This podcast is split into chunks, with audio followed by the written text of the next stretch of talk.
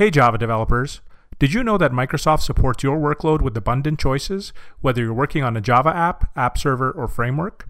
Learn more at developer.microsoft.com forward slash Java. Hello, and welcome to the InfoQ podcast. I'm Thomas Betts, lead editor for architecture and design at InfoQ and an application architect at Blackbaud. Let's say you've committed to the journey of running in the cloud. However, you soon realize it's not quite as simple as moving your code or writing a new application on a cloud offering. Between a diverse service catalog, greater developer autonomy, rapid provisioning, surprise billing, and changing security requirements, you might find that hosting applications on the cloud does not make the most of the cloud. Today, I'm joined by Rosemary Wang to talk about the patterns and practices that help you move from cloud hosted to cloud native architecture and maximize the benefit and use of the cloud. We'll talk about the essential application and infrastructure considerations, as well as cost and security concerns you need to think about when approaching a cloud native architecture. As the author of Infrastructure as Code Patterns and Practices, Rosemary works to bridge the technical and cultural barriers between infrastructure, security, and application development. She has a fascination for solving intractable problems as a contributor, public speaker, writer, and advocate of open source infrastructure tools. When she's not drawing on whiteboards, Rosemary debugs stacks of various infrastructure systems on her laptop while watering her houseplants. Rosemary, welcome to the InfoQ podcast. Thank you for having me. So, you spoke at QCon London, and your talk was titled From Cloud Hosted to Cloud Native. Can you start us off by explaining what the difference is between those two terms, and what does it mean to make the transition from cloud hosted to cloud native? Sure. So, most applications that run on cloud are cloud hosted, right? You host them on the cloud and they're able to run on any of the cloud providers so long as you've configured them to do so, whether it be interact with cloud services or databases that run there, databases on prem. There's a lot of variety into what goes into a cloud hosted application and what's important about it. But not many applications are cloud native. And the key differentiation between an application that's cloud hosted and cloud native is that whether or not that application can scale in a very dynamic environment.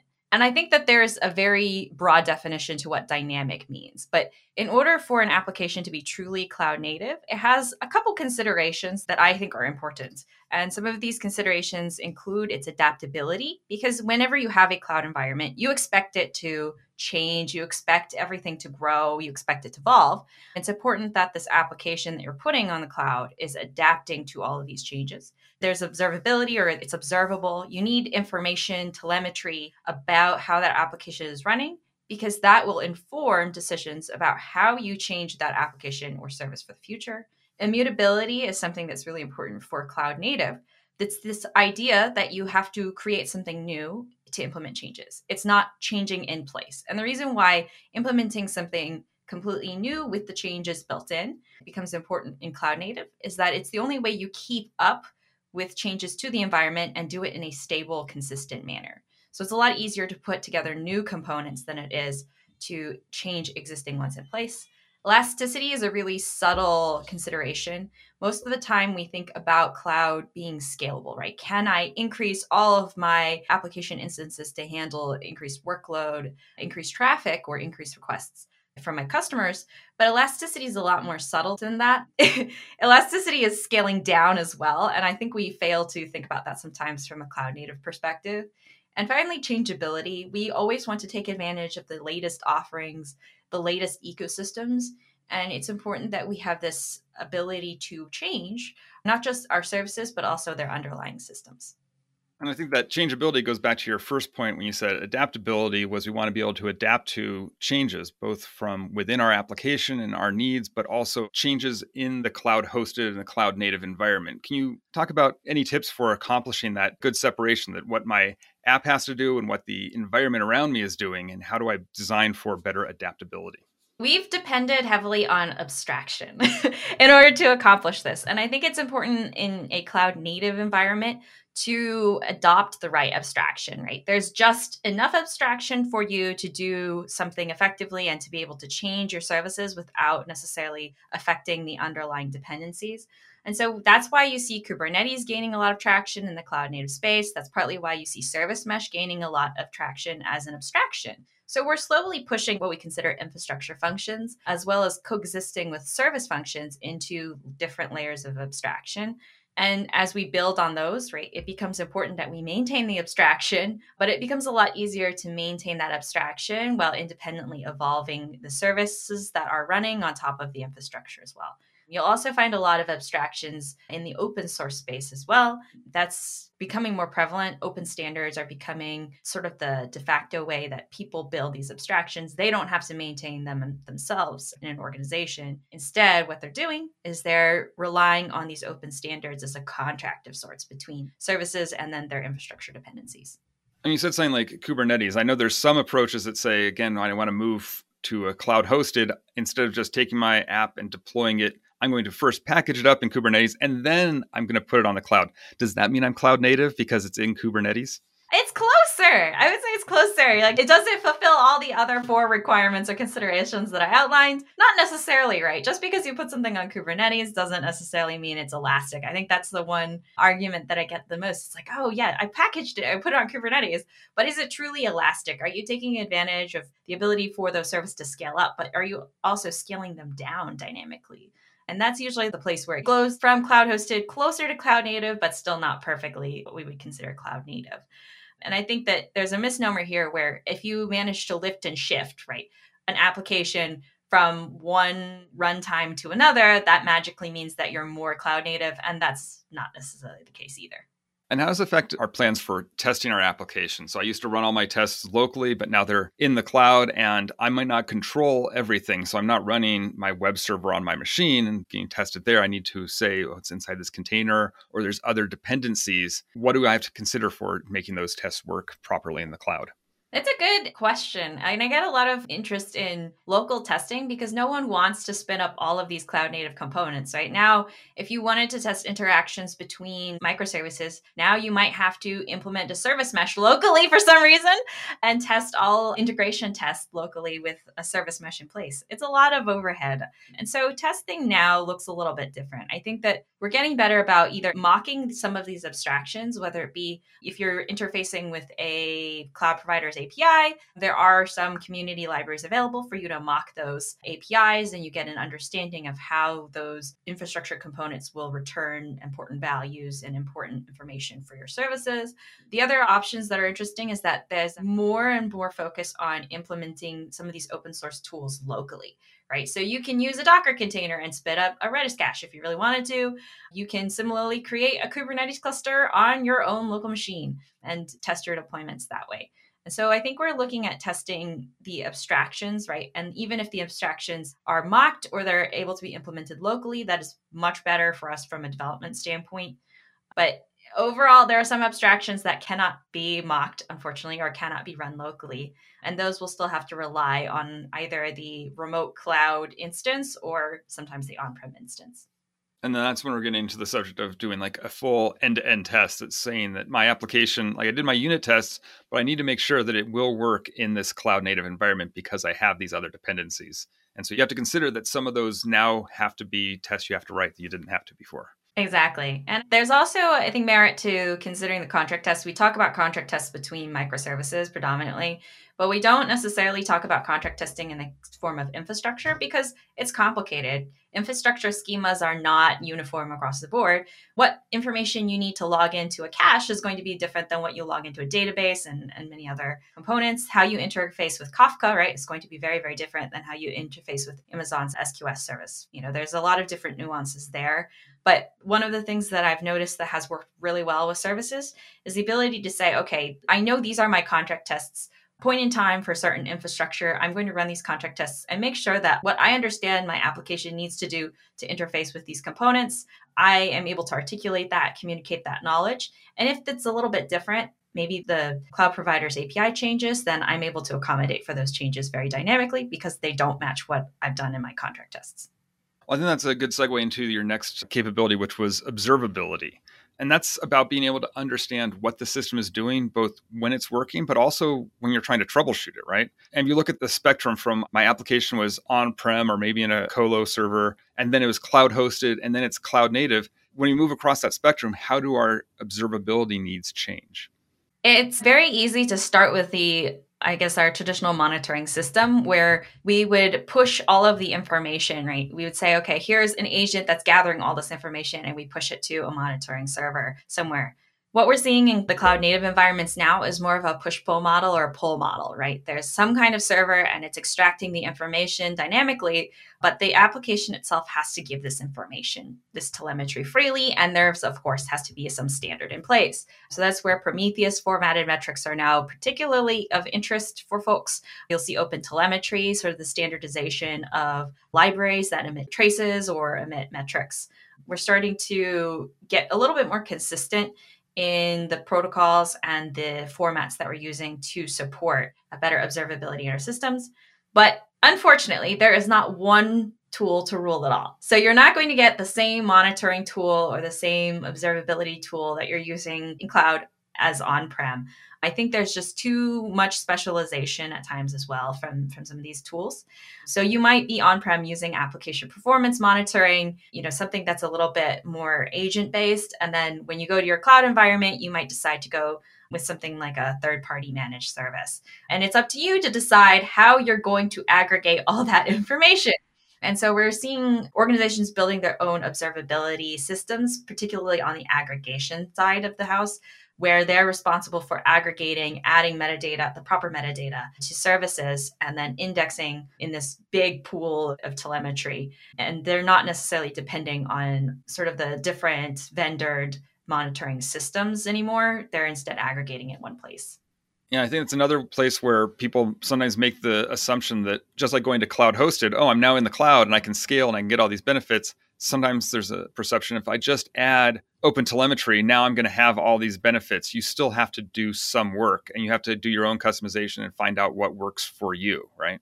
Exactly. And I think we've also got a lot of complexity now, too, with all these different libraries and different protocols, right? Let's say you have a cloud hosted application and you've invested in distributed tracing with Zipkin. Well, Zipkin traces aren't necessarily compatible with other instrumentation libraries with other these trace aggregation whatever trace aggregation tools etc so you go down this rabbit hole of trying to figure out okay even though it's cloud hosted or it's what we think is cloud native there's a lot of disparity or inconsistencies with the compatibility across all of these tools as well as the protocols that we've already put in place or instrumentation that we've put in place in these services so I think the complexity from going from cloud hosted to cloud native comes really from this historical implementation of us depending on what was available at the time. And now we're responsible for replatforming or refactoring to something that we recognize as sort of the open standard for a cloud native service. Where it used to be traditional, I owned everything that was on the server that I built and I deployed. Now I'm depending on all these other services. And if I really want to get the benefit of, well, what's happening in all of those dependencies, you might have to adapt to understand what they're producing. Are they using the same open telemetry that you should then figure out how to get that integrated? That's that aggregation you were talking about, right? Yeah, exactly. And I think there's plenty of abstractions out there now. So we depended on the abstraction of the monitoring agent. Now I think we've got different kinds of abstractions. We've got the code libraries or SDKs, the instrumentation you put directly into the service. And then you also now have sidecars or sidecar processes. So it's not just in the case of containers, but also if you're doing a virtual machine that's on a cloud, you might consider a sidecar process that's you know retrieving some of this information.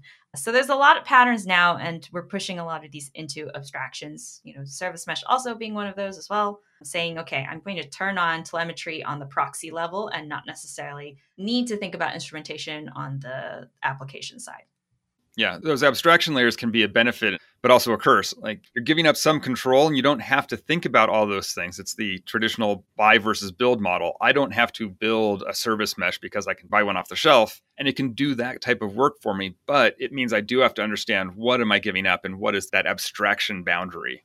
Yeah, exactly.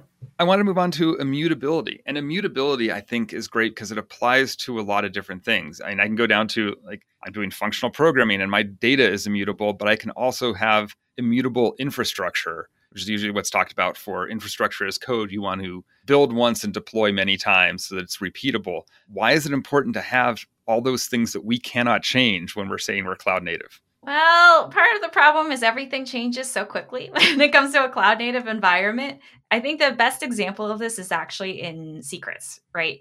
Oftentimes, when we're starting to think about cloud native, we're using a lot of different services. We're using many different approaches to authentication, API authorization, and there's a secret sprawl of sorts, right? So now you've got tokens everywhere, you've got database credentials everywhere, you've got certificates, you know, who knows where the certificates are and when they're going to expire. And whenever you have so many of these components floating around, and it's very natural in a cloud native environment to have a lot of credentials across multiple providers, multiple systems, you start to wonder well, what are we doing with them? And what happens if one of them is compromised? Do we have the ability to A, observe that something has been compromised? So that's where observability is important. But also B, make the changes with least disruption to our systems. And that's where immutability becomes really key to surviving in a cloud native environment. Part of this is that it's easier to say, I will completely create something net new with the changes rather than go in and change or tweak one or two different configurations and lovingly go in and identify where all of these credentials are, where all of these passwords are being used, when they've been used, who's using them. And so immutability becomes really powerful because when you say, okay, I don't need to go in and make a change in place. Instead, I can just create something completely new and fail over to that new instance or new secret or new server or new set of applications without necessarily removing the old one. You can still use it, still debug. You can put them in isolation, and you generally mitigate the risk of how your changes may impact the system. And so immutability is all about mitigating risk at the end of the day and mitigating the impact of a potential change failure. And whenever we talk about immutability, it's scary. People don't necessarily want to think about creating something new. They think about, oh, the resources are really expensive for me. But in a true cloud native environment, resources are not as expensive as you expect and it's a decision that you make from the cost of failure versus the cost of creating that resource and making sure that you're doing your due diligence and implementing the change correctly. Yeah i think that speaks to a lot of how you have to design to be cloud native that you want you know smaller units that and that makes the immutability easier because you think about your whole system can't change. Well it's got all these different pieces that have to connect but if you break it down it's easier to say well that isn't going to change. And how do you adapt to having the ability to deploy each of those small pieces individually or being able to change the one immutable thing without having to change all of it. There's a balance to it. There's also a science. It's almost like dependency injection, but for cloud native environments. and we think about dependency injection oftentimes in software, right? Where we say, okay, we'll not only have the abstraction, but we'll also make sure that higher level resources will call lower level resources. And that's a way that we make sure we decouple those dependencies. In the case of larger systems, right, modularity is a science. You have to identify what groups of functions are that make the most sense. And so there is a fine line between making too many small modules in your system. Generally, I joke like if you find yourself putting one or two resources or one or two components into a bucket and saying that's like one part of the system that I'm always going to change, maybe you should question if there are maybe more pieces to that that you should be adding um, to that group. On the other hand, you shouldn't necessarily have a hundred different resources binned into, let's say, one group of a change, right? So it's a little bit harder to describe at times, but I would certainly say that the rule of immutability that I have is if it takes more than two or three lines of code to make the change, then I should probably do it immutably. And that goes for infrastructure, that also goes for you know application code as well. But it's a very difficult thing. It's a good question. I wonder if there is like a scientific graph for evaluating it. The answer is always it depends. You have to evaluate your own situation. I think you mentioned optimizing for the provisioning, that this only works if you can deploy those things quickly. If it takes half an hour to deploy or longer, you're going to let that thing live longer and you might design it differently. But if you say, oh, I can change this and you know turn it off and back on again is the joke for IT, right? That if that's going to happen in seconds or a few minutes, then that's just the easier answer.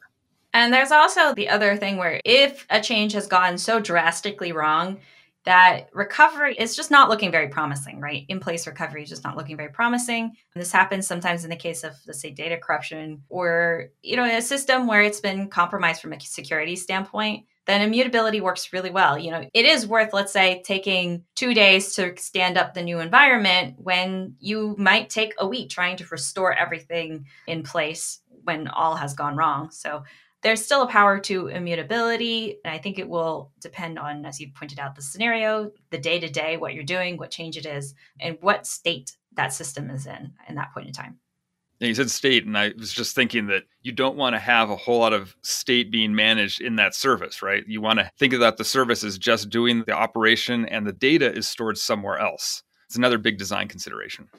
It is. We don't talk enough about data and I think cloud native. Most of the time when we talk about cloud native, we often mix it with, you know, the idea of statelessness, right? The application does not contain any of the data, does not track any of the data. It is merely processing it.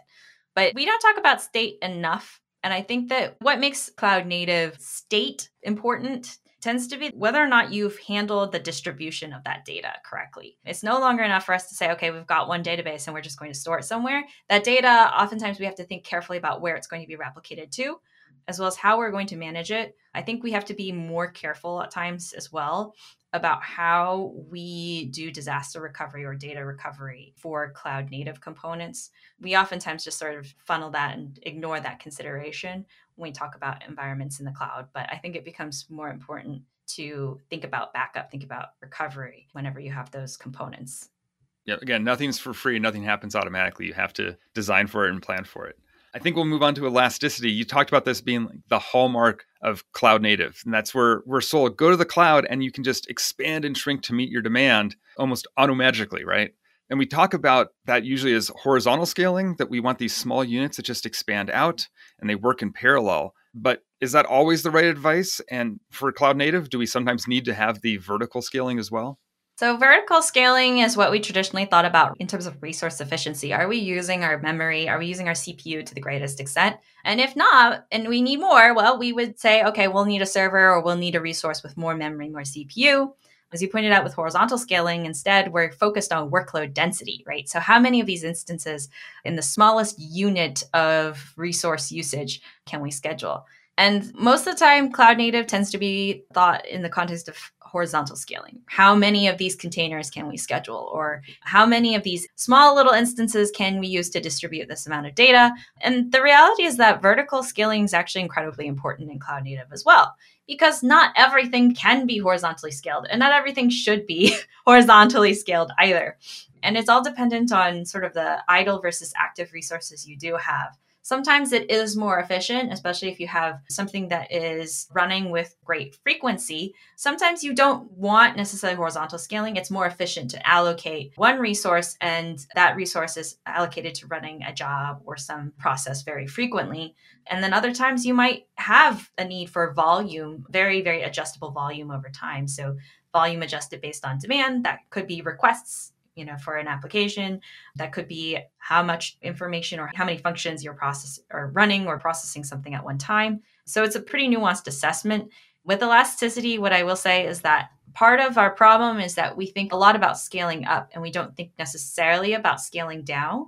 And even whether you're doing vertical scaling or horizontal scaling there is a possible scale down for both scenarios. And that's where we have to be a little bit more careful about how we optimize and where we schedule some of these workloads. Yeah, that scaling down, I think, was another talk at QCon about cloud zombies. We have all these instances that are running around and they either got too big and they never got smaller, or we left them running. And I think Holly Cummins gave that talk talking about light switch ops. She just wants people to go around and start turning things off. You think, oh, it's in the cloud, it'll just automatically turn off, and nothing's as automatic as you think.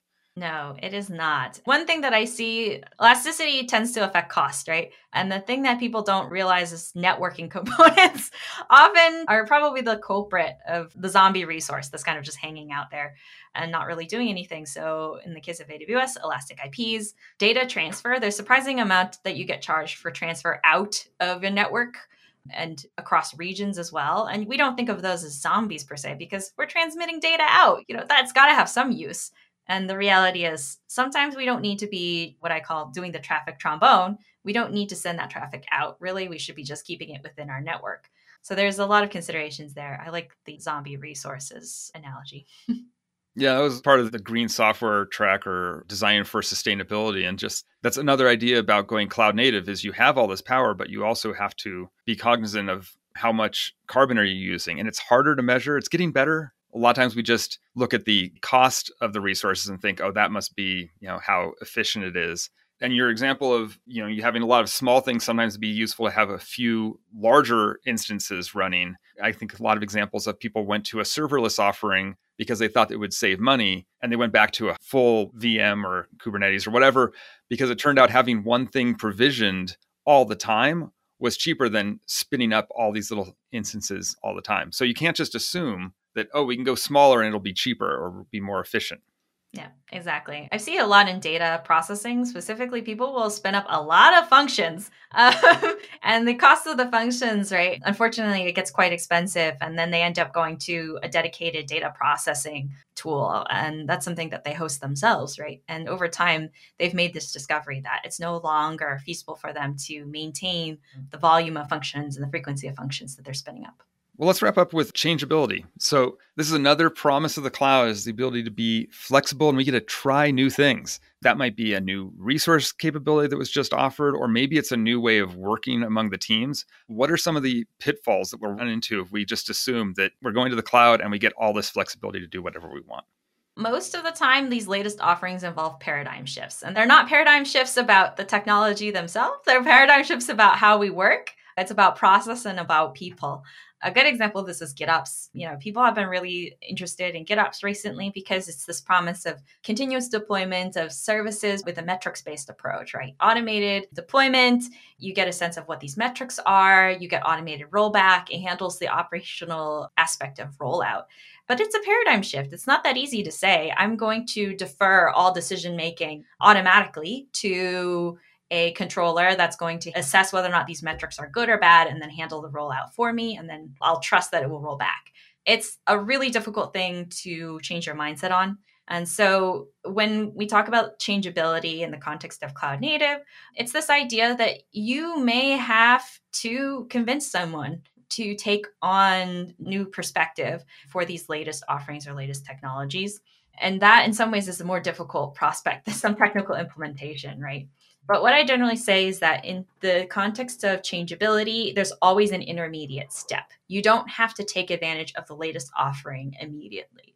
In order to get buy in and to really think carefully about whether or not this new offering is for you from a cultural standpoint for your organization, choose the intermediate step. And that may mean that you do something manually or you do something that is not ideal in the beginning, but then you eventually shift toward that latest approach. So, in the example of GitOps, maybe you do some kind of CI automation that allows you to do some deployment that is partially manual, partially automated. And that gets you a little bit closer to the GitOps model, a little bit more comfortable with it. And I think it's important to differentiate cloud native changeability from cloud hosted changeability. Cloud hosted changeability is this idea that you're hosting it and you may not necessarily replatform it on the latest offering, or you may not want to take advantage of all these latest technologies. With cloud native, you do, because to be honest, they'll probably deprecate the service offering you're using in a couple of years. So you always need to rethink about what is the latest offering that you're going to have to move to in a couple years' time. I like the idea of having those intermediate steps. You don't have to jump to the end and assume you can get all the benefit and the overlap between the I want this technical feature, but I have to think about the socio-technical impacts and that for us to change our process or change our application, we have to get the people to change as well. It's something we forget about sometimes.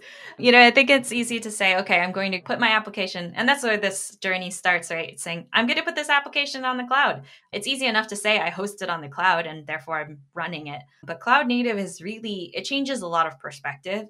And I think that's where we go wrong. We forget that we ourselves have to change to accommodate for a very dynamic environment because we're no longer able to control the next version of Kubernetes or the next version of a monitoring tool anymore. If we're using open standards, this will be driven by the community, this will be driven by outside forces that are not directly in our control.